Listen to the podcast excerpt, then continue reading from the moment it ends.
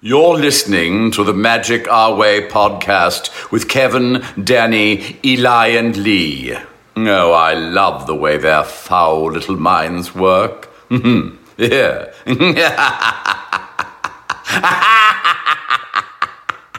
Jumbo, everyone, Harambe! and welcome to another edition of the magic our way. Magic our way. Magic our way. Magic our way. The Magic Our Way podcast. They are truly magical and whatnot.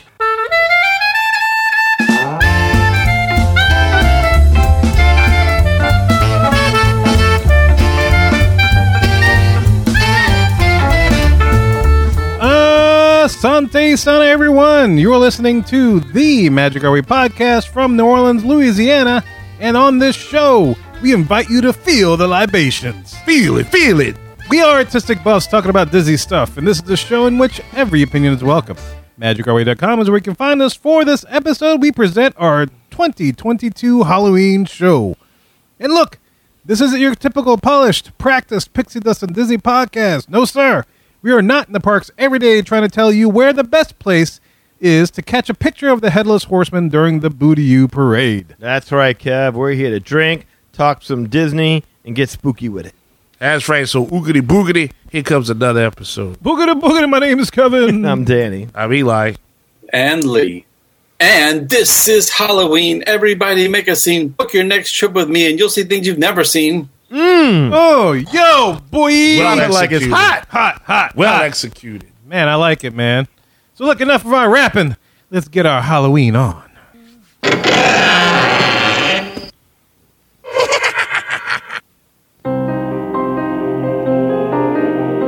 And here we are on the hub, our main topic segment of the show.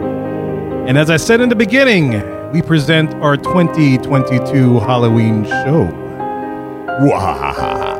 Yes, presenting this show is our very own Danny.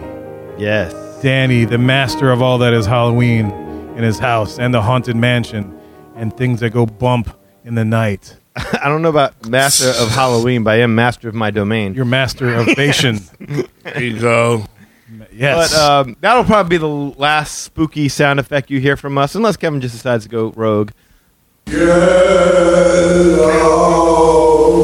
you go. ah, thank you. Um, so, as uh, Kevin just alluded to, and I'm sure a lot of you know, Halloween is my favorite holiday, and I'm kind of a sucker, if you will, for special Halloween episodes of our favorite TV programs during this time of year. So, every year, time permitting, we've always tried to put together a Halloween themed episode of the Magic Our Way podcast. Well, I think we missed last year, and Kevin had to rerun like an older thing that we did. Is that about right? I think so, yeah. Yeah, I think- it's just- yeah. this what time of happens. year always gets busy. It always seems to sneak up on us, unfortunately. like a ghost. Yes. but this year I kind of had something definite in mind, and I wanted to go ahead and, and get this out there because in a conversation with Kirk Landry, uh, I realized he didn't even know anything about this, and I'm like, well, that's that's kind of something. People should know about this thing. So this year's topic is going to be about a lesser known symbol of, of Halloween that first appeared in Disneyland in 2007 on Halloween night, and has since made its return every year forward. Since Yes. do do do we know about this? Yes, you you probably know about this thing, Okay. but you probably don't even realize it's at Disneyland because you can only really see it during Halloween time at the park. So that encompasses like what two months? It's kind of like the Great Pumpkin then. Yeah, and, and most people just walk right by it and, and they just assume that it's part of the yearly decorations, but it's not. If you look closely, you'll see that there is a tree in Frontierland that is decked out with glowing red and orange lights, and this tree has dozens of miniature pumpkins hanging from its branches, each with a hand drawn face. And at the base of the tree is a plaque commemorating the night of its dedication.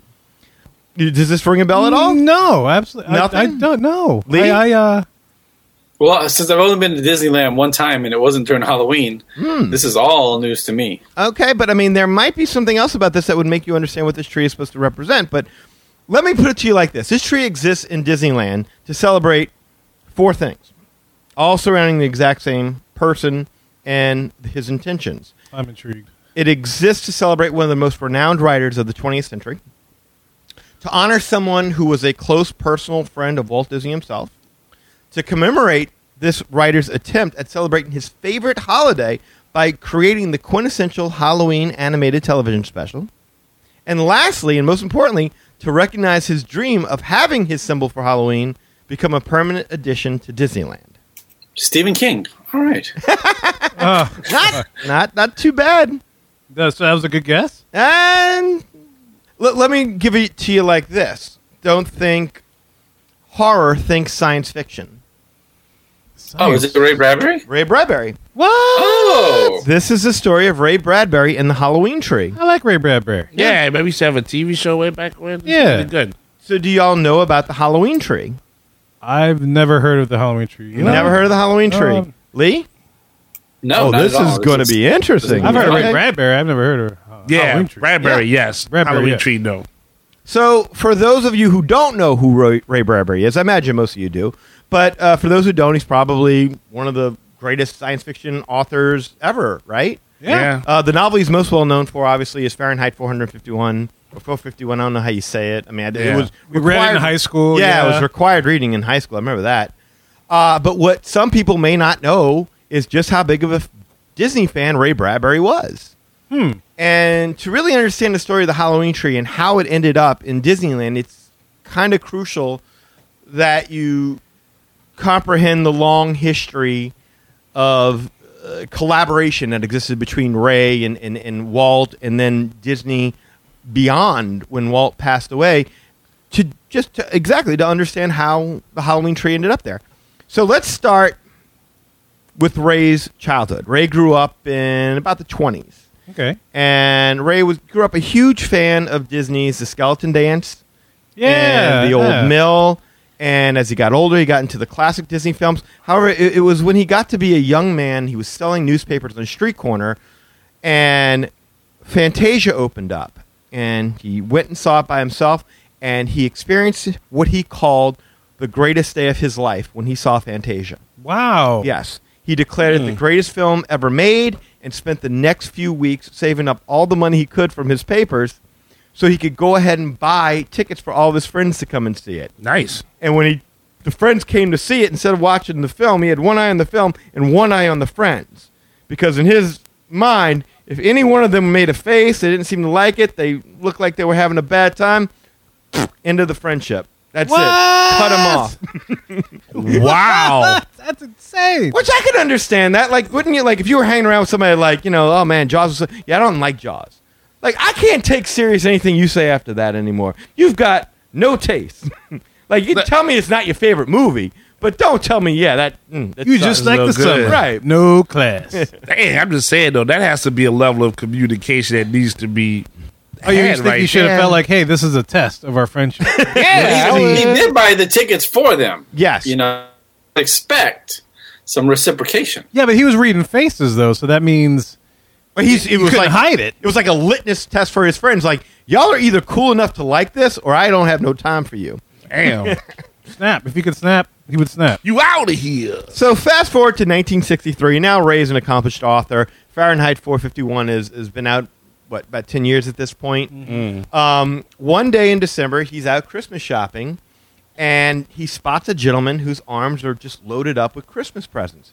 And he gets closer and he takes a peek and he's trying to see through the presents to see the face, and it turns out to be none other than Walt Disney. Oh, wow. So Ray rushes over and says, Mr. Disney, I'm Ray Bradbury. I love your films. And Walt turns, looks at him, and says, Ray Bradbury, I love your books.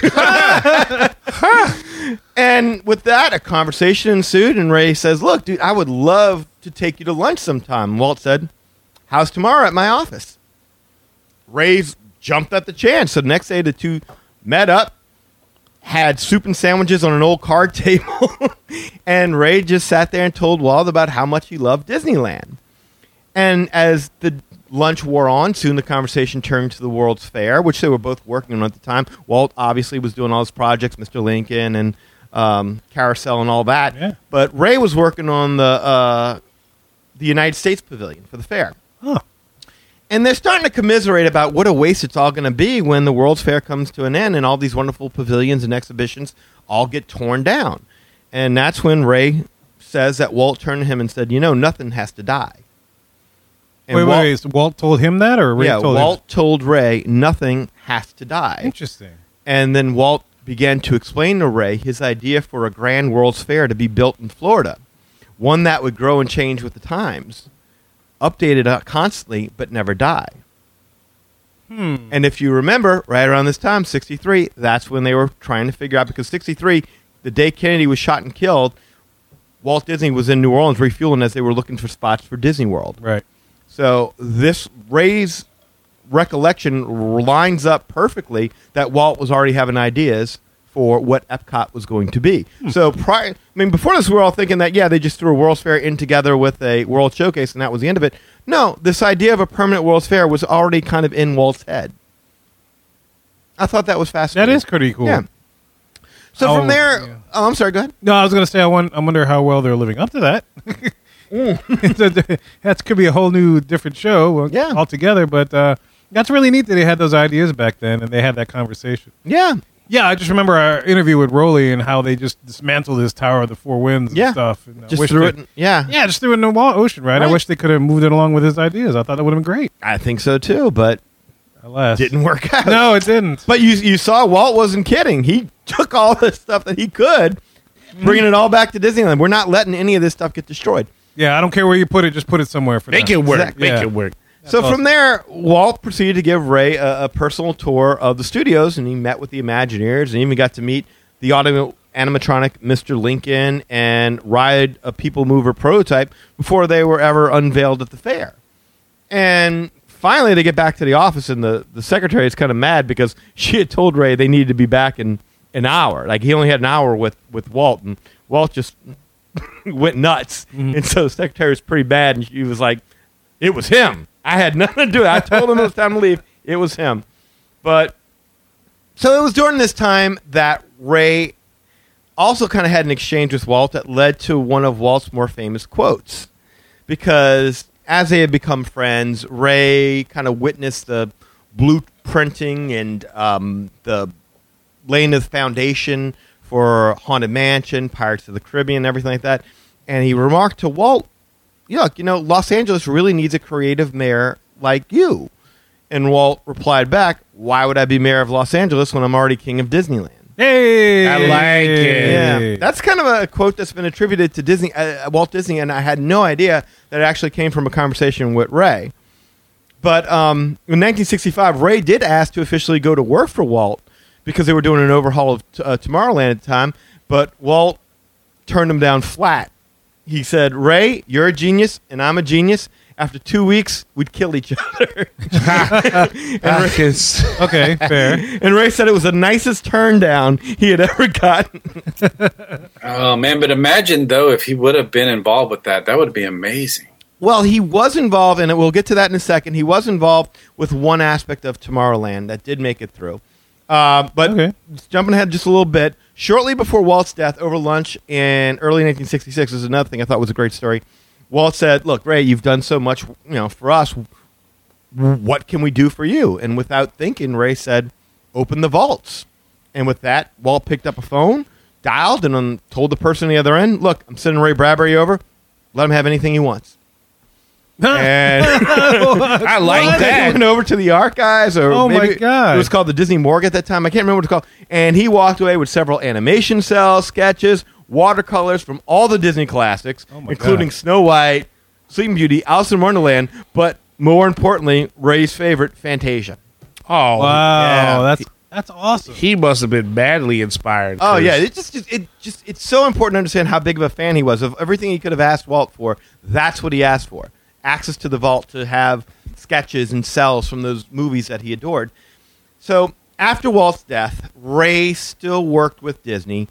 Uh, he adapted one of his novels into a movie for Disney, Yes. which Mm-hmm. uh, turned out to be one of your favorites. Uh, Something Wicked This Way Comes Mm-hmm. Yes. uh, to what Lee said earlier, Ray added one small but very important design element to the Astro Orbiter at the Magic Kingdom because it was designed to be different than a remodeled version they did over at, uh, over at Disneyland. Ray kind of surmised that look, you know, you got the planets up there, and and the the jets are all going the same way. Make the planets go the opposite direction of the cars, and it'll seem like you're going even faster. That's true. Yeah, and so that's what they did. And so now, Huh. you, whenever you ride the astral orbiter, note that that's that helps contribute to the idea that you're speeding around up there when you're not going quite as fast as you think you are. Maybe that's why I'm so scared of it. Yeah. that could be it. like Aside the- from falling off the tower. Yeah, it does feel like you're going twice as fast as you go in Dumbo. That's for sure. Right. Sounds like I need to make a TikTok video about that. That's that's a cool little factoid. Yeah, good little uh, tidbit. Yeah. Hmm. So Ray also helped develop the storyline and the ride script for Spaceship Earth when it opened. Yeah, yeah, that I knew. Yeah, That I knew. the script that version of the script that he did was edited to make it a little bit more accessible for small children but the heart and soul of, of, of his story about communications still existed there very much so um, al- also you know he worked on the space pavilion Really? Did he? yes there was going to be a space pavilion that was kind of like a precursor to mission space and it never got built but it was supposed to be like you boarded this huge interstellar space vehicle and passengers would have been transported to like the far frontiers of the universe and it would be a whole thing about man's efforts to you know reach out for the stars kind of thing Now, he would Outer have been Rim. he would have been trippy for for something like that. yeah Yeah, his I'm- style would have yeah. landed well to that. I remember the space pavilion was supposed to be was talked about back in the day when I was younger. yeah It would've been- That, that would have been cool. so he and Mark Davis also collaborated on an, on an attraction that was never built, and it was going to be a new carousel ride to replace Carousel Progress called Yes Tomorrow Time Machine. But it was never ultimately approved. They Oh. do have concept art for it, but they, it never got off the drawing board.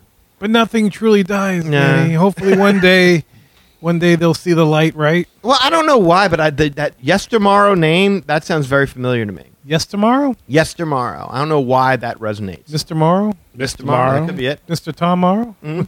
Tom Arnold. Tom Morrow. Oh, And this really isn't one of Ray's major accomplishments, uh, but just because we talked about it in the show one time before, one of his short stories, you- you see, when he first wrote it, it was called The Magic White Suit, but was then later renamed The Wonderful Ice Cream Suit. Do y'all remember when we discussed this? We Oh. were like talking about Disney obscure movies, and we got to The Wonderful Ice Cream Suit, and we're like, what the hell is The Wonderful Ice Cream Suit? Well, it turns out it was a story about Ray Bradbury.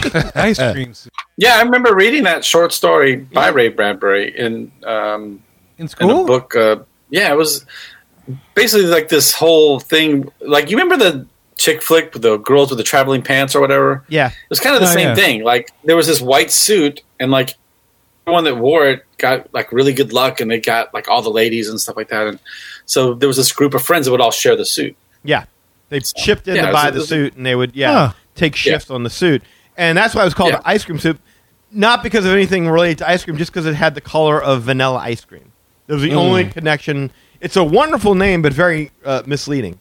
I was gonna Interesting, say 'cause okay. that sounds like weird diabetes, but good. It's not actual ice cream, Right, So, yeah. that wasn't the show where we did our underpants video, was it? I don't remember. I just No. remember Now that we talked coming about up, the milkman. Okay. and we were No. all like, "Ah, "Wonderful ice cream suit." That's Wonderful interesting." ice cream suit. So anyway, this movie was put out by Touchstone, uh, which, as we all know, Disney. is the more mature uh, version of Disney's film labels. And again, like there's, there's so much more I could say, but we'd be here all night, and we still haven't gotten to the Halloween tree yet.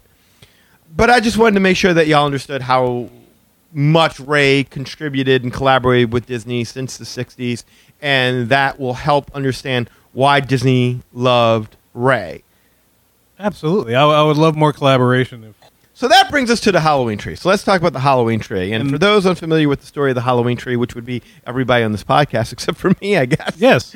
uh, we'll get into the actual story of what it's about in a little bit. But for now, I think it's more important to focus on the story behind the Halloween tree to understand how the Halloween tree was created. And what I love the most about how the Halloween tree came to be is that Ray Bradbury likely never even writes this story if not for another famous Halloween children's story that pissed him off. It pissed him off. That pissed him off. We'll get to now. Don't jump Okay. ahead too much okay. because before we get to that, let me just state the obvious, and I'll, I'll give you all a chance to guess at what it might be. As you might imagine, anyone who writes a novel about Halloween probably loves the holiday very much, and Ray Bradbury definitely loved Halloween. It, it was his favorite holiday as a kid growing up in Waukegan, Illinois. He talked endlessly about how he used to tell people this is going to be big because back in what was it the 30s? I mean, Halloween really wasn't that big of a deal. Like it was kind of a newer holiday. It really hadn't caught on to being pretty much the second biggest holiday to Christmas.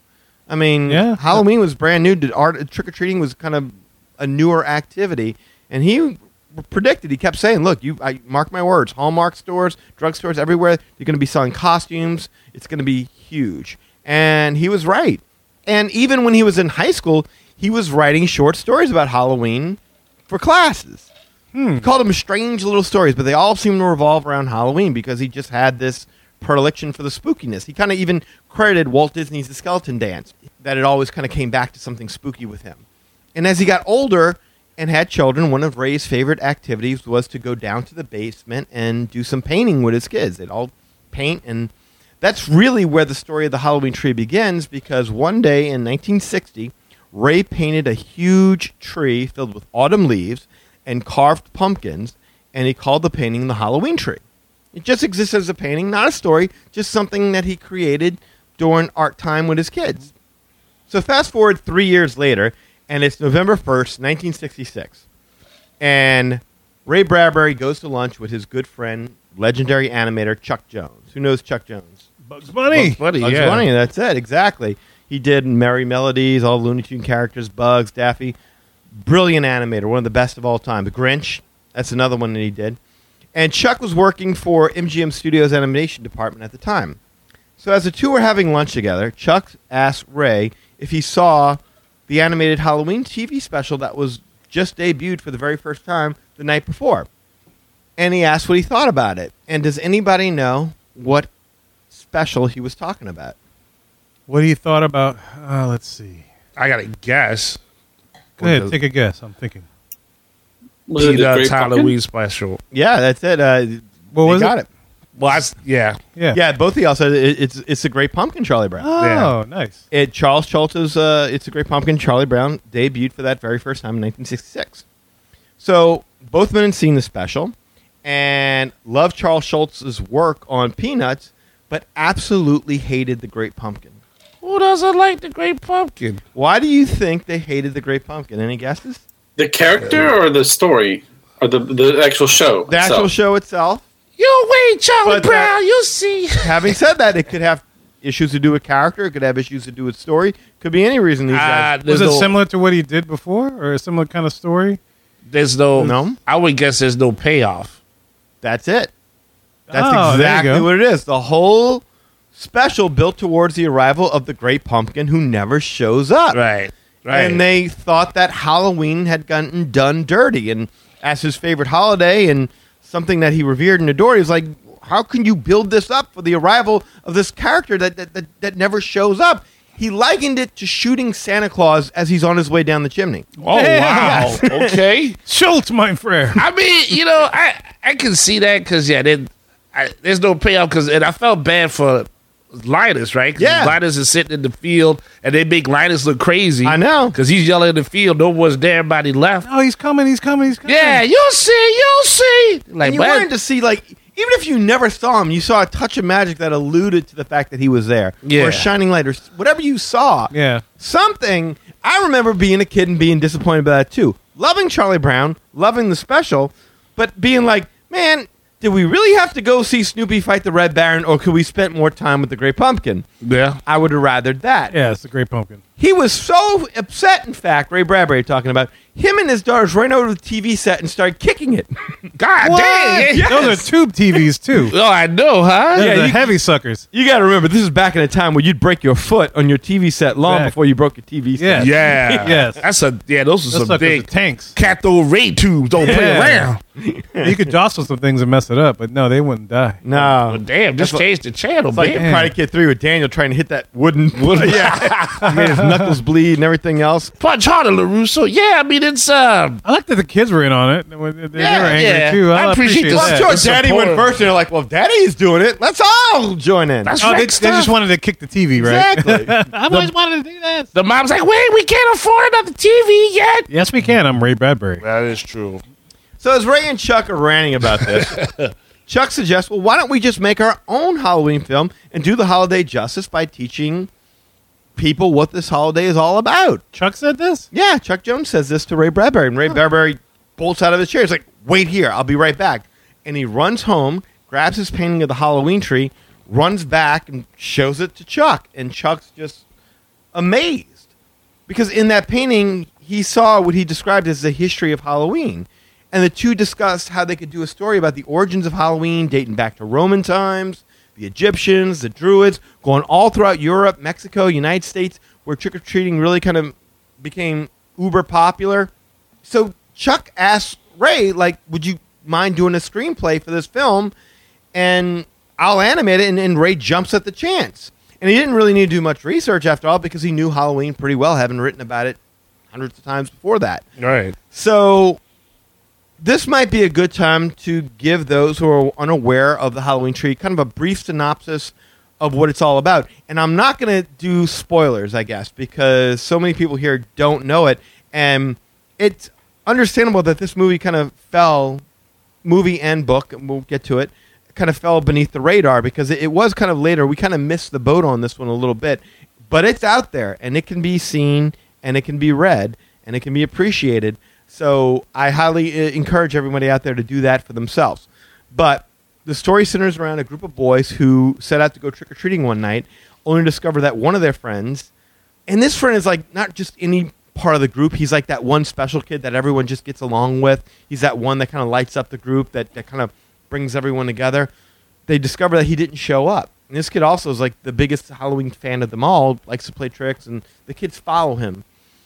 And they go to his home to see where he is, and they see him being loaded into an ambulance Oh. and there's a note to them saying they had to be rushed to the hospital for an emergency appendectomy, but they should go on and celebrate Halloween without him, and he'll catch up whenever he can.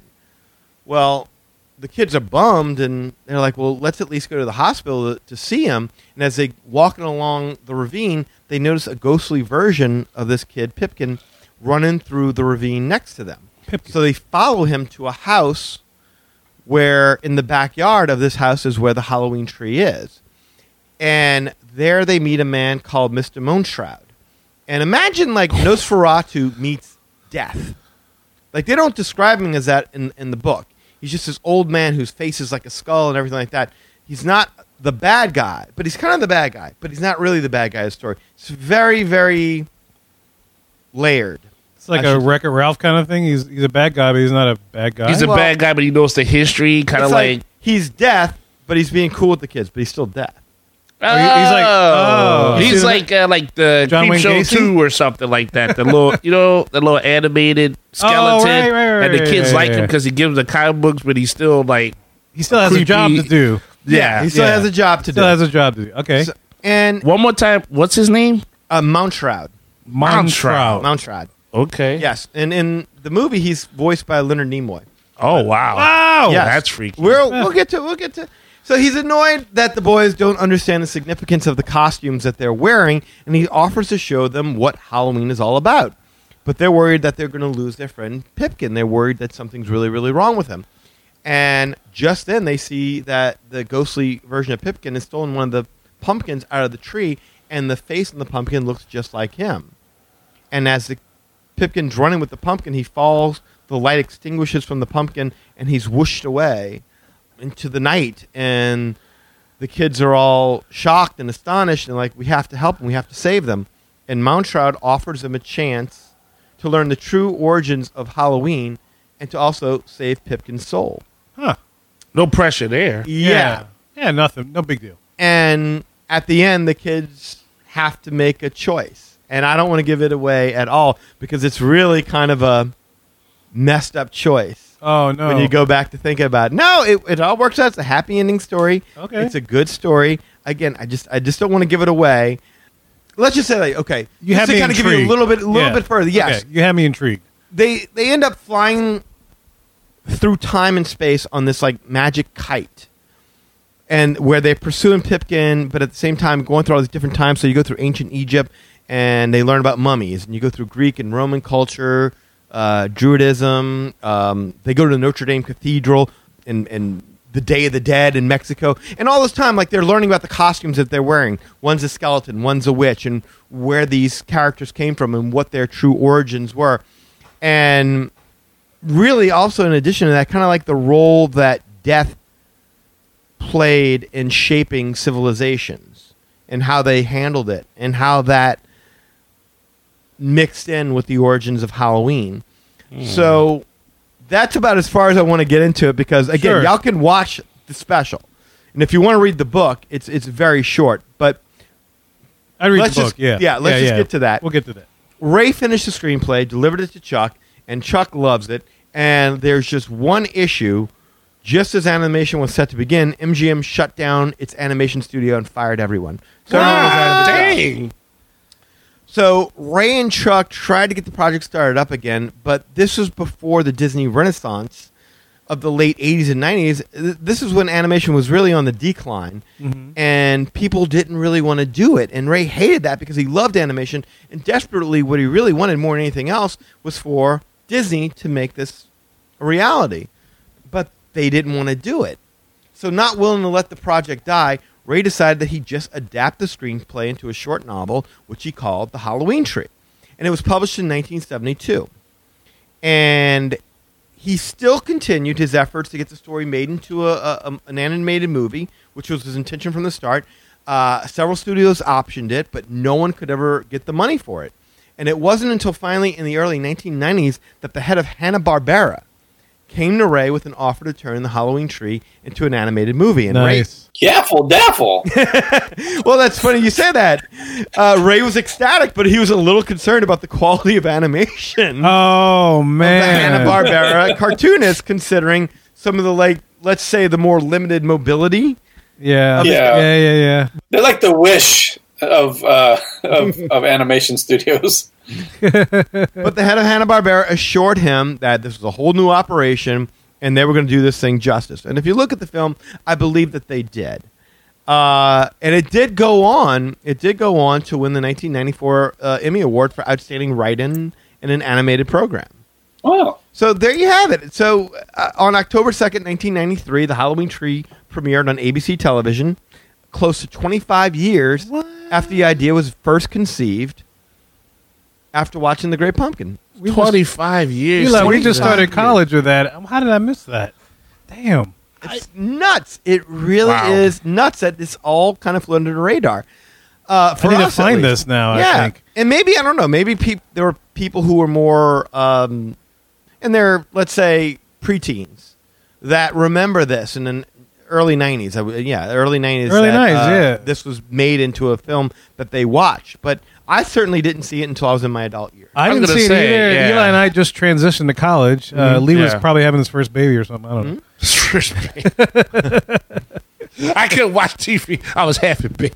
So now you understand where the Halloween tree came from, what it is. That's crazy. Yeah, that is crazy. So, how did it end up in the parks? Well, 13 years after the Halloween tree was released, it was the late spring, early summer of 2007 when an 87 year old wheelchair bound Ray Bradbury was having lunch at Storytellers Cafe at Disney Grand Californian Hotel with Disney historian and author Tim O'Daly as well as Duncan Wardle, who was from Disney Parks Public Relations. And Tim was unaware of the, the Halloween tree, had no idea about it. And Ray's mentioning we, that he has a, a new book coming out, but it's like it's not really a new book; it's an anniversary reprint, and it's of the Halloween tree. And he's fascinated, and so Ray tells him what the Halloween tree is, and that's when Tim gets this idea that, well, let's fabricate this large sixty-foot gnarly oak Halloween tree and put it in town square where the Christmas tree traditionally resides and Ray's just enthused as all hell uh, because he's imagining this huge oak tree towering over the park with hundreds of swinging illuminated jack o' lanterns and how impressive this is going to be. He's thrilled. He's like, finally, you know, this is going to be a reality, and Disney will have something to do with it. So Tim and Duncan try to move it forward, but plans were already in place to- for that giant Mickey pumpkin to be placed in town square instead. So there was no getting around the fact that they, they, they weren't going to be able to put it uh, in town square. So, not letting a good idea die, Tim tells Tony Baxter about the book's release and the idea he had for the Halloween tree and making it a part of Disneyland. And from there, Tony and Kim Irvine decided to set about making it a reality. So, a special private dinner ceremony was held on October 31st, Halloween night of 2007, at Club 33 and everyone was there to celebrate the 35th anniversary of Ray Bradbury's book, The Halloween Tree. And the hosts of the evening were Imagineers Tony Baxter, Marty Sklar, and Tim Delaney. And for 15 minutes, Ray sat there and just told stories about his love for Disney and his connection with the parks and his friendship with Walt. And it was all over. They ushered Ray outside with the rest of the attendees for an unexpected dedication and there was an oak tree near the Golden Horseshoe Saloon. It was in front of Silver Spur Supplies that was designated to be the representation of Bradbury's Halloween tree in Disneyland Park during the Halloween season. And it was decorated with nearly 1,500 glowing red and orange lights and roughly 50 different hand painted jack o' lanterns. I've seen that. This is gorgeous, man. I'm looking at pictures of it. I'm like, I want. Let's go now. Let's Yeah. go. Can we go? Let's go. we always want to go, Kevin. That's why we do the I show. know. We That's gotta what I was make kind of money. waiting for. I was waiting to see if Eli remembered this because we were there and I took Y'all saw Eli to it? the You- street. Yeah. You saw Oh, it? yeah, yeah. I Yes. got a ton of pictures of it. I've never. s- Oh man. I- Yeah. I, gotta see this. Kevin. Once he said where it was actually located, located, it was the was middle like, picture. oh. Probably was like, oh, And you understand now why people would most people just walk right by it. yes. I want to see this. At the dedication, Ray said, "I belong here in Disneyland. Ever since I came here 50 years ago, I'm glad I'm going to be a permanent part of the spirit of Halloween in Disneyland." And with that, he pulled the stem of a lighted jack o' lantern and lit up the tree. And before its passing in 2012, Ray made multiple trips to see his Halloween tree in Disneyland. And later, a plaque featuring some of the masked imagery from the book was placed at the base of the tree to commemorate the night of its dedication. And it states On the night of Halloween 2007, this stately oak officially became the Halloween tree, realizing famed authors Ray Bradbury's dream of having his symbol for the holiday become a permanent part of Disneyland. That's beautiful, man. Isn't it, though? Wow. So that tree outside of Halloween is still there, but it's Yeah. not decorated, so it's not the Halloween tree, but it's there, right? Correct. So, like, if I went in the summer, because I mean, you know, my kids are out in the summer, I could still see said tree. Yes. Yes. But if I Just- want to see it in all its glory, Yes. Do do we know when it they decorate it? early September. Early September, Very, okay. very, very early September, and then I think it you know ends out like what Halloween night, Shortly early after November. Halloween, okay. maybe early like maybe first, second, third of November. It depends on when they take down the decorations. I mean, you'll know it because you know everyone covers when all the decorations go up. Yeah, yeah, exactly. Oh, that's a good point. Yeah. I gotta see this. Yeah, no, it was it was so satisfying to see it. It really was. When I realized what it was, I was like, I have to see this. Obviously, you go to Disneyland during the Halloween, and you got to see the Haunted Mansion overlay. But this came a close second for me. That's so it was freaking very awesome. cool. Yeah, Uh, Brad Kay, who's the creative uh, entertainment art director at Disneyland, helped decorate that very first Halloween tree. And he said that, quote, as a fan of Bradbury's books, it was a really an honor. For the first year, Walt Disney Imagineers, Tony Baxter, Kim Irvine, and I sat in front of the Golden Horseshoe late one night and magic markered all the pumpkins. Oh my in god! the, in the years following, Park Enhancement has done a wonderful job of keeping it up in all its Halloween glory. So they just literally had a sharpie. Yes. It wasn't even like, yeah, that's crazy. Yes, because these are miniature That- that- pumpkins. They're not full size pumpkins because it's Yeah. a smaller Right. tree. Yeah, yeah, it's not a huge Right. oak tree. But Tony Baxter also added, as the tree gets older and bigger, it will get more and more decor every year. So count on Hmm. seeing this thing gradually improve as the years go on. But to what Lee just said, and this is where I think Kevin might have an aha moment. Kevin, do you ever taken a, um, a Disney cruise during Halloween time? No, I sh- I need Oh. to though. Do you know what they do in the lobby I for Halloween don't. time? Tell me. So during Halloween, the Disney Cruise Line ships often put up a pumpkin tree Do they really? in the lobbies of their ships as a homage to Bradbury's Halloween tree. All the ships? All the ships. No! Each of them have their own tree with their own name. Oh my god. So on the Disney Dream, the name of the, the tree is Grim.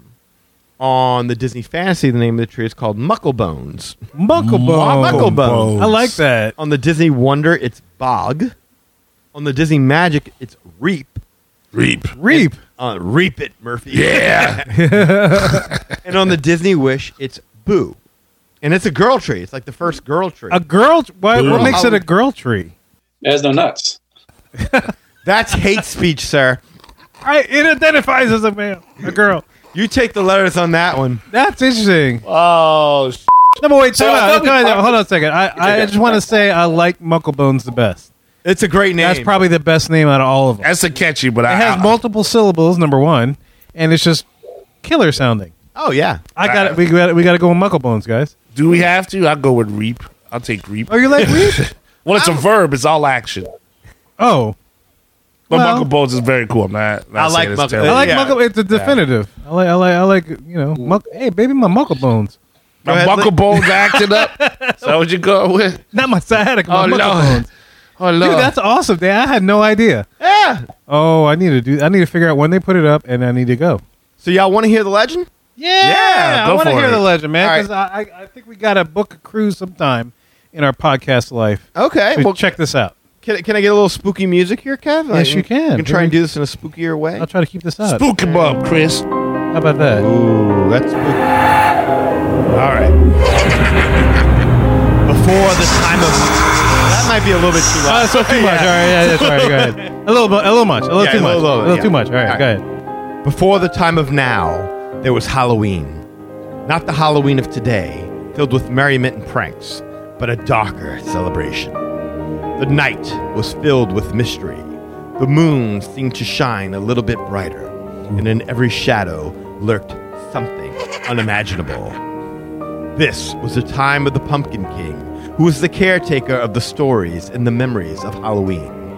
But as the years grew on, the Pumpkin King grew weary. He needed someone to help keep the history of his favorite, most beloved holiday. So he reached in his head and retrieved four pumpkin seeds, each one representing a different characteristic of his wicked personality. Now, guys, y'all need to remember that this was back when there was only four ships. That this was written. Yeah, that yeah, there's I five mean, ships, yeah. five, tri- five seeds, six seeds, seven. Yeah, Uh, it they doesn't- reproduce. They're pumpkins. They, they're, they're, they're vegetables. yeah. Yeah. They got seeds. They're If you gonna- ever carved yeah. a pumpkin, there's a lot of seeds. there's a lot of seeds, and All the no, no seeds. doubt the pumpkin got busy, and, Mm. Yeah. Very horrific. and Disney built more ships to accommodate the pumpkins. There, Hmm. There's the story. there's the seeds. Yes. yes. All right. So they reproduce. yes. Ghosts. He planted them around and watched as the seeds grew into beautifully morbid trees. The trees only bloom once a year. Deep within its dark, gnarled branches hold the remnant spirits of Halloween memories gone past. According to legend, once everyone has learned the who, the what, the why, the real and true spirit of Halloween, the Pumpkin King will bring the trees to life. Eat your heart out, Paul Freeze. I like it. I like it. Wow. Ah, man, we got to do a Halloween cruise, man, with this crew. Even the music liked it at the end. Ah, I know. By the way, when it's date night, that's the same voice I use with my I wife. was going to say, Does it work? No. Ah. Oh, got to Uh. get just the right amount of pumpkin seeds for I'm that. about to say. I mean, I'll, I'll kick it. this voice works with my wife. Seriously. Yeah, you go. Like, I- Well, I wouldn't use it that doesn't take voice much. on your It's- wife. It's the whole I, I would thing use with it on my just wife. me. It's a me thing. It's a you It's a thing. me me thing. thing. That's right. It's just because you're so sexy. yeah. That's right. It's your and you have cable. pumpkin seeds to spread. Oh, I am. I got so much seeds. so many Yeah. seeds. See, that's it. You Yours- open up his loins and seeds pop out. That's your seed, not the other seeds. It's kinda weird. There it Yes. is. So during every sailing, the trees do magically transform. Uh, it, it starts out as these eerie, kind of barren, lifeless trees, and as the voyage goes on, now they're sprouting jack o' lanterns and flickering. These lights are flickering, and they're this booming voice that comes out of them because each pumpkin tree is tended to by a mysterious caretaker. Whoa, that's hold on, time out. So as I'm on this cruise, every, every time I pass through the lobby, I, I will notice something different. I don't know if I noticed something different every time you pass. through- I mean, t- you pass through that lobby a lot in a I given mean, each day I'm thinking. Yeah, I'm saying that, and this is going by. I cannot speak from personal experience. It's going by reading up on the subject. Yes, that as it, it starts off as a tree, and no fruit has borne from the tree yet. Dude, but that- as time goes on, you see jack o' lanterns sprouting, and they're li- they light up, and and there's a little show that they do, and this mysterious caretaker will come down, and one of the caretakers I saw, I mean, they they all seem to have a lantern in their their their hold, Right. and uh, th- one of them looked like the guy from the haunted mansion. You know, the guy with the dog with the lantern. Mm-hmm. And uh, they'll come out and they'll tell stories of the holiday and all these little kind of not so spooky stories. And guests will gather underneath the, the, the tree, and this booming voice will come out and they're like, "Happy." Hall-" And he pretty much says the same thing now that he used to say way back when. I'm struggling to remember what the Boo. exact verbiage was. No, boo. Although that would be cool, Reap. wouldn't it? Like people sitting there to take a tri- uh, picture, and all of a sudden out of nowhere, poop. Boo. Reap. Reap. Mucklebones. Mucklebone. But it's uh, it's a fun little story, man, and uh, I That's like awesome. it. I- Yeah. no, I love it because it's like I could see myself on that cruise being like on the third day, hey y'all, did, did- was there a tree? Did, was this like this? What? It's like yeah, man. It was, wait, what? That's a great story. I love It is. the fact that there's a progression each and every day that you wake up and you walk by the tree and something's different. yeah. To that point, like uh, I think holiday services like has less than uh, two hours to i- install the trees in- into the atrium. Oh, wow. of the ship, and they start out with like a, an interior metal uh, im- infrastructure, Mhm. Mm-hmm. and it, it kind of resembles like a you know like an, uh, a rector set. Uh, Okay. But then branches are added, and this trunk-like covering is added to it, and then by the time you get towards the end of it, you got close to fifty pumpkins on that tree. Damn. See, I'd love to be part of that magic. And they again, they, it, all those pumpkins light up in the course of the show that they do with the caretaker. I wonder if do they have like illustrations or designs of what they imagine the Pumpkin King to look like? Well, I would think the Pumpkin King is Jack. That's If, uh, kind of where my mind was. But And, they do and have- jacked. They do have They list. illustrations of uh, the original trees. Okay, Like, Oh, they- really? They do have concept art for the original trees. I I'm think. looking this up right now. Yeah. man, Um, now, all these trees have since been built, so you can actually see the trees themselves, so you don't even have to worry about the concept art. But as far as the Pumpkin King, I always took that to be Jack, so I never even look into it. I mean, Jack is part of the Disney universe. He refers to himself as the Pumpkin King. The citizens of Halloween Town refers to themselves as a, as a Yeah. Pumpkin King. So I always think of I was getting like a Sam Hain from Ghostbusters cartoon kind of vibe when I heard the story. But yeah, I mean it, it makes logical sense. Which, for by, this. by the way, like it was kind of a bummer to find out that that was just a a complete and utter mispronouncement of Sam oh Samhain. It- Samhain. Is it really? It's always pronounced Samhain. Samhain. But if you watch, because that's how they pronounced it back then. But if you watch like Halloween, the part where Halloween two, I should say, the part where uh, the, Michael Myers breaks into a school and he wrote one word on the on the board, and it's S A M H A I N, and Dr. Loomis says Sam Hain, Lord of the Dead, that kind of thing. You watch Ghostbusters and they say it's Sam Hain and it's the pumpkin guy and he rules Halloween in the night. And everything Right. Like that. Oh, wow. But It's all a mispronunciation. It's really Samhain. Samhain? Yeah, that's how you say it. That's awesome. Hey, that's I can That's like Landry. Yeah. Landry. the Cajun tongue. but- yeah, yeah, Yeah, you gotta watch Hero. that, that French. yeah. All Sean French toast. It, it reminds me of uh, that Simpsons Halloween Treehouse of Horror episode. Like, Yeah. where the aliens like to pronounce it correctly. I'd have to rip out your tongue. Yowza. Oh damn! her name, like his name. God, dude, we we ought to go to Universal, do Halloween Horror Nights, and then Oh, I'd love board a that. boat and Love on a that. Disney cruise and watch the tree. I think that sh- should be a trip in our near future. Maybe for the Yeah. 500th. Who knows? I, I- again, I would absolutely 100% love that. And um, really, tonight, guys, go out and check out the Halloween tree. If, if y'all got some time, it is not. I, I will say this. You mean Disneyland would go now? Oh it- well, We can it- catch a flight. Yeah, if we can there's- catch a red eye if Sunday. there's enough sh- uh, money in the budget. Oh, Uh, but we'll have to wait until our obligations to Austin uh, are complete. yes. Yes. Yes. Where's Then we'll the be pumpkin rolling. seeds? But no, uh, y- I'm talking about um, I'm talking about the uh, what you got the movie, the animated movie, yeah, yeah, yeah. film special. Which the only thing I really know of that they changed is that well, there's two things that they changed. Is that one they made in the original novel they were all boys, and the animated special there was now a girl, but and I want to say that they went from eight boys to like five children. Oh, okay. Yes, interesting. that's the only thing. Okay. But it, it it is a bit of a slow burn because it is.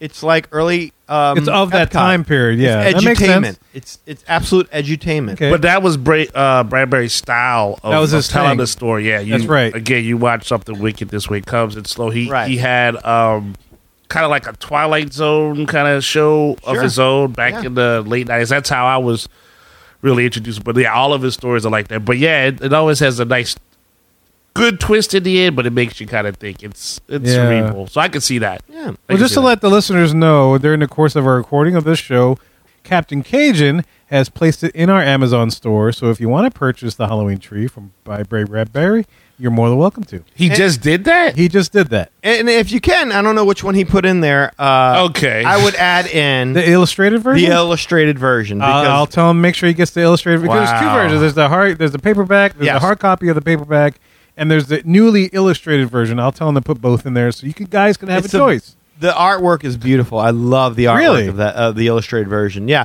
I bought it for Lily because she was reading it and she was like, "It's cool, but I have trouble visualizing what they mean by this, what they mean by that." Because you know, Ray, my God, he was born in the twenties. I mean, 20s, it's like yeah. you know, kids don't talk that way anymore. So sometimes No. she gets a little bit confused, and so it helps to bring it home a little bit. yeah, yeah. Sorry, I'm, I'm adjusting my Amazon cart. Ah, During the show, I, I, I added it to my cart. adjust away. I because I was Yeah. like, I got to get this book, and so I'm putting in the illustrated version in our Amazon, which will soon be uh, available on our Amazon store. Yeah. and you can read this famous story, and then go out, book a trip with Lee, and check out this tree. So if you're one of the That lucky, rhymed too. That Yeah. did. If you're one of the lucky listeners of the Magic Ari podcast, it just so happens to be in Disneyland, uh, the week after the show's release, JP, you JP? didn't know that it was there, and and you want to check it out. Now you know where to find it, you know what it means, you know what it's all about, and you know the history behind it. And what a great story! I, I always found this to be a wonderful, wonderful story, That's a lot. and to to think that most people didn't know it.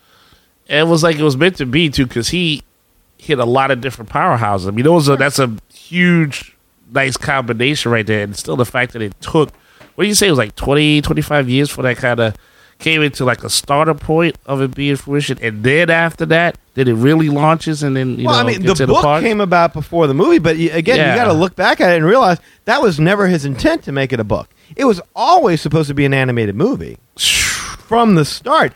His making it into the book was just to keep it alive. Alive, yeah. So, um, That's badass. That I is. love that. That's I what I'm love that. saying. That's, That's that really takes, hardcore. It takes a lot to create something and then have it like you say. You have your hopes for it. It kind of sinks, and you say, "No, I still believe. Make it happen anyway." And then still, it lives. I guess in a sense, uh, past you. yes, You know. and that's I think that is what he wanted. He always wanted something of him represented in Disneyland, and Yeah. to know that it's there was a huge source of pride to him. I mean, really, he wanted to make this with Disney all along. It's just that you know, Chuck made the offer, and Chuck was easily the best animator in the was gonna say- world. I love that Chuck was Chuck's- involved with all this. Yeah. Chuck's no I- I slouch love that. either. I mean, granted, he's no Walt, but he's no slouch either. Yeah, Mr. Uh, Jones. It works very well, Mr. Well, Jones. if you're nasty. if I knew it, Yes, yeah, and that's why I show up. I can't just call him Chuck. I, I feel knew you were bad. gonna I say feel that. bad. I just What's Yeah. so cool about this story is that it's, it's three great stories in one. One, the friendship between him and Walt is uh, I and the shortcut. respect. There, there's like Yes. a, a whole story behind where he made a joke to Walt, like when he saw the animated uh, audio animatronic, I should say, um, Lincoln. Where he's like, "Man, wouldn't it be funny if you had an audio animatronic uh, John Wilkes Booth to shoot him?" and Walt laughed and he said, "Well, why don't you write that?" Well, what do you know? He did. Oh yeah, Yes, there's a story that he wrote. I, am blanking on the name of it. If, if we can get Mr. Producer over here to look it up, he did a short story about an assassination of a robot Abraham Lincoln. he no did. way. I kid you not. I bet that's in the, is in, the, is his TV show probably too, because he liked that. There was uh there was a st- a, a short story that he had and it got turned into an episode where the guy had a robot husband He got a tire wipe, and then like they had the robot. The robot spent more time with the wife than he did, but he got to do whatever he wanted. And then at the end, the robot like just took the wife and everything and left it. so he's got a thing Yeah. for animatronics. All I'm saying, he can see that. It's called Downwind from Gettysburg. Downwind from, Downwind yeah, I was from just about to say, I Gettysburg, just okay. Mm-hmm. pulled it up. Downwind from Gettysburg. So it's a robot land or something like that. Uh, I- This you know, all I- occurs. I don't. I, I I'd be lying if I told you I ever uh, ever read this. Um, All right. okay. It, it, uh, it says in, in 1969, Ray Bradbury published Downwind from Gettysburg, which featured a similar animatronic version of Abraham Lincoln. Bradbury's version, however, sits in a replica of Ford's Theater, and the story opens with someone coming into the theater and shooting the animatronic figure in the head. Although Damn. Bays, the proprietor of the exhibit, knows that he must call the. Well, I mean, we're getting into the I'm about story to say now. that would have been appropriate when the the pneumatic fluid was still red, right? So even if it leaked, it- it's John Wilkes Booth. It's okay.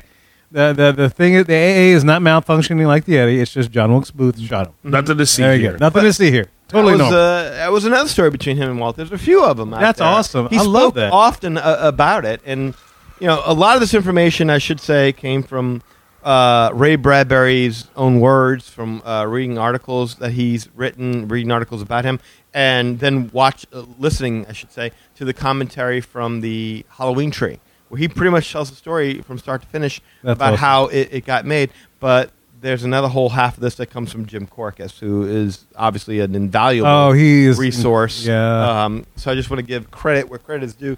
Obviously, I did not w- within less than a week, and in the middle of Halloween and, and being as busy as I am right now, did not have an opportunity to do all the research uh, individually. No, it was great, and to credit this guy because Halloween. If you guys follow the show, you know Halloween is a big thing around this house with the decorations Mm-hmm. Yeah. and all that. I'm sure we'll have a video on Halloween night of all the festivities and all the decorations around Mm-hmm. Sure. his house. So he's busy gearing up for that. This is like his. This is this is like his Super Bowl. Yeah, oh. this is his thing, man. well, it's what Yes. we're known for in the neighborhood, and the neighborhood kids all Eli can attest to that. Yeah, Neighborhood- it's it's a tradition now. So he's he's a little bit bit he's he's kind of like the Imagineers on the ground, having to put all this stuff up in one night. You know, so he's working on that, and it's great. And look, uh, weekends I just ordered the book from Amazon. So like I said, Ca Captain Cajun put it in our Amazon store. Go ahead, order it from there. But he put both. He put both the paperback version as well as the hard copy version with the artwork that Danny spoke about. Make sure you get that, and it helps support our show. It's the season for giving. Yes, it is. Halloween's the beginning of this whole Halloween, the holiday season, eh, with Halloween and Thanksgiving and and, and all the holidays in December. Uh, what name you? That, this is the time to support us, man. We'd love it, especially since we're approaching our next birthday in November. Happy, happy, There we go. Happy, happy. happy, happy. Here, here. Danny, that was that was I. I'm speechless now Oh. because number one, I got to go see the tree in Disneyland. Yeah. Number two, I got to go see the trees in the Disney Cruise Line. And number three, I can't wait to get this book in, and it's supposed to be on the 24th because Amazon Prime. Thank you. Mm-hmm. Is uh, I can't wait to read this short story. Maybe I can read this short story on my plane ride down to Walt Disney World. Hey, Oh, rightly that's so. a great idea. Yeah, I think that'd be awesome. I could read that little Absolutely. story. So Yeah, I got a, I got an extra copy once. I brought Lily the hard copy. We have an extra copy if you want to take. Uh, the Oh, other do you version. really? Uh-huh. Oh, yes, we do. uh, You know, I, I usually I really should ask to see if you have it Mm-hmm. because I just buy it because I just need to add it to my. Li- I, th- I I just need to buy add it to my library anyway. oh, yeah. No, support And it. yeah, support it definitely. Sure, that's because I mean, it Ah. really it, it was Ray's attempt at making the quintessential holiday movie. It really explained the origins of Halloween in a way that would be easily digestible by children, and to really understand Good Oh, Lord. what the holiday means. I man, you know, I- right now I'm in middle management, It's a- and I would love to have had that job where, hey, we got to decorate these pumpkins before Halloween season happens. Wouldn't that be cool? This is our day, so let's go out there. The weather in Southern California is beautiful. Let's go decorate these pumpkins. and you get a picture of them, like Tony Baxter and Kim Irvine and all those guys, staying up late, late, late to the wee hours of the morning, hand painting these. I would 50 do or that. So many pumpkins, hanging Yes. them on the tree, getting four hours of sleep, and having to wake up the next day just to No come out matter. and give Ray this gift. It's worth it, Yeah. no matter. Yeah. and I'm sure that you know with comp time they can come in a little later, but you know just to be able to have the option to do that, I think would be an awesome job. I would love that. I would love that. That's the beauty of working in the park. I, I'd put one with the Magic Our Way logos on it. nice. All the Uh, logos. with one big schlong. But anyway, sorry. That's, that's, That might be different than the tree. a Eli I logo. was gonna say how you doing. that's gonna make the tree I lopsided. was Is gonna that say, what you're yeah, about I was to say? about to say that. I was gonna say it might we're be just too too far big. We're, we're, lower. we're too buku. I'm Oh, sorry. We're, we're man. gonna say platoon. That's what you call a, a muckle bowl right there. That That's it. is a muckle bone, brother. Yeah, you're right. Danny, thank you so much for presenting this That was Halloween awesome. tree. I have never heard of the Halloween tree, and I am so intrigued by the story behind it, I by like the that. Mm-hmm. learning about the relationship between Radberry and Walt. It even makes it more special. And Chuck. Both of those guys, yeah, Chuck and Chuck. And Chuck. Oh my God, Don't Chuck! walk away from Chuck too. He no, there. Chuck is. I love Chuck Joe. I mean, he's a badass, and it's like to know that he was part of all this just makes my soul happy. You Well, know, like I said, it's like three stories in one: the story between Walt and Ray, the story of how the Halloween tree got made, and the story about how the Halloween tree ended up in Disney. And none of those stories are complete without the others. is beautiful. I love it. They work hand in hand. So, guys, look, we hope you have a great and happy, safe Halloween season. If you have Absolutely. any thoughts and opinions about this story, or you have anything to add to that, maybe you've took some pictures. Um, you can get in touch with us to share your opinions and your thoughts and your pictures, and we're going to tell you how to do that in just a little bit. Well, guys, we hope you enjoyed our Halloween show for 2022. Look, MagicAway.com is the way to go. There you'll find our social media links, past episodes, and more. And if you want to get in touch with us to share your experiences with a Halloween tree, maybe you went on a Disney cruise, you can do so through the following ways. You can shoot us an email at show at magicourway.com, or you can call or send us a text message. Yes, I did say text us at 1815 Weekend. That is 1815. Mo weekend. That is 669 4226. Hey, look, we have a couple of guys that do things outside of the podcast. First of all, we got Eli, does things with comics. Eli, how can they support you, sir? Oh, yes, of course. Uh, please check out the work that I do at ivorycomics.com. That's uh, www.ivorycomics.com, all one word, but all action as well. You check out the products that I got Project Geisha, Vigilante Geisha, fully colored, like at least 48 pages. So that's like two issues, no ads, all the action. It's You good get- stuff. It's really good He stuff. gave me a preview, and I love it all. Everybody loves it. Like a Um, man. Molly be damned, a bunch of pirates going to save their friend who is, is, it's kind of like the Halloween tree that, Yeah. you know, go to the underworld to save a friend. Fruitful. I feel that. I felt that Fruitful. when I heard that. You feel it? mm-hmm. I Feel do. it? Feel it, feel it. Felt Little it, felt it libations. all day. Um, and of course, Savages, which is uh, about uh, a bunch of uh, guards in a zoo that it's run by Hollywood uh, style animals. So animals with jetpacks, is what they're dealing with now. So again, Yes. um, the prototypical Hollywood style animal. that's it. With a That's how jetpack. This works. All jetpacks. Yeah. That's the movies I would be watching. They would have the jetpacks in it. So uh, yes, This, is, what happens when I'm not there to straighten them out, guys. Ah, well, Sorry. come on, it's good stuff. I make three books. Wait, you not there to straighten me out. I make three different titles. What the hell? There's no doubt this man is straight. Yes. More productive. What's going on? I don't know. Um, so, uh, and of course, there's a link uh, to this this podcast. You never miss a beat an episode, a joke, a story that uh, was was very uh, creatively empowering to hear. And look, we have a link to your website, too, sir. That's right. That's how synergy works, right? It's Synergy. It's like you know, Michael Eisner, Synergy. all that synergy. Get Gem. all that synergy in It's there. truly outrageous. That's it. I was trying to remember. Sorry. Go I ahead. thought I was Jim. Yeah, I was gonna say you're Oh, what did I say? Jim. Jim? You're you're a Jim Jim. was Kevin. truly outrageous. oh, I'm Essentially sorry. My outrageous. bad. Uh, I'm Jim was sorry. truly outrageous. Jim Yeah. was truly outrageous. Kevin is truly outrageous. And he was. Eli's you, truly if you know the story. It's all about the glory. It's all about the glory. It is. The tree is truly outrageous. That's Yeah. it. All right, go, sir. I'm sorry. No problem. So, uh, so yeah, please check that out. Just like you're supporting uh, us, it, it all works well together. Like a good bra. There it is. all the support. Um, or bro. Oh, bro. Yeah, you got man either way. titties. Is all right. We got you. oh Lord. Um, uh, Facebook.com. I'm right there too. Uh, Eli H. Ivory. So as long as you're a real person, nice to meet you. And if you're a bot, don't need to greet you. Project Geisha has a Facebook page there, so facebook.com slash Project Geisha. Instagram, right there, doing the thing there, E EIV504. And of course, on Twitter, I can be found at Hancock10166. So if you appreciate the madness, then you're just bringing me the gladness. A boogity, boogity, boogity. Happy Halloween. Oh man, that scared me. Yeah, I'm sorry. Uh, it's okay. That's my tree of life for you. I was just thinking, man, we should have, you know, it, it's like we should go spaceballs with this. How so? We got we got magic our way the toilet paper, and then we have magic our way the underwire. Oh wow. We support everybody. You support them all, huh? He's- When, Support 'em when we all. get Magic Our Way, the flamethrower, let me know. oh, Oh, yeah. man. All right, Lee, if they want to book a vacation to Disneyland so they can see said uh, Halloween tree, or maybe book a cruise with you so they can see those Halloween trees, because you can do that too, right, Lee? Absolutely. All right, how did you do this, man? Yeah, just give me a call at 832-431-1621. You can email me at lee at magicourway.com. On Facebook, you can find me at facebook.com slash Las Vica Travel. That's L-A-S-T-O-V-I-C-A Travel. Instagram, you got a friend in Lee Travel. And on TikTok, you got a friend in Lee. And if you do any of that, we'll get you hooked up and booked up with no. Hasselvika. In addition, guys, there's so many ways to support the show as a whole, and you can find us all on our website, magicourway.com.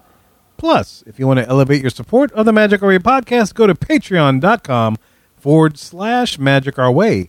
There you'll find six awesome tiers to support this show.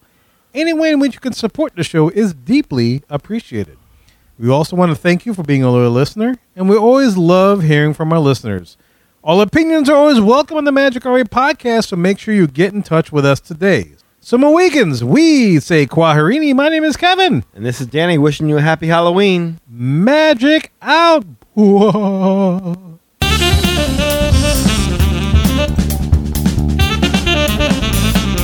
I have every intention of eating those bananas for breakfast, but I still somehow end up with tacos. Knuckle bones.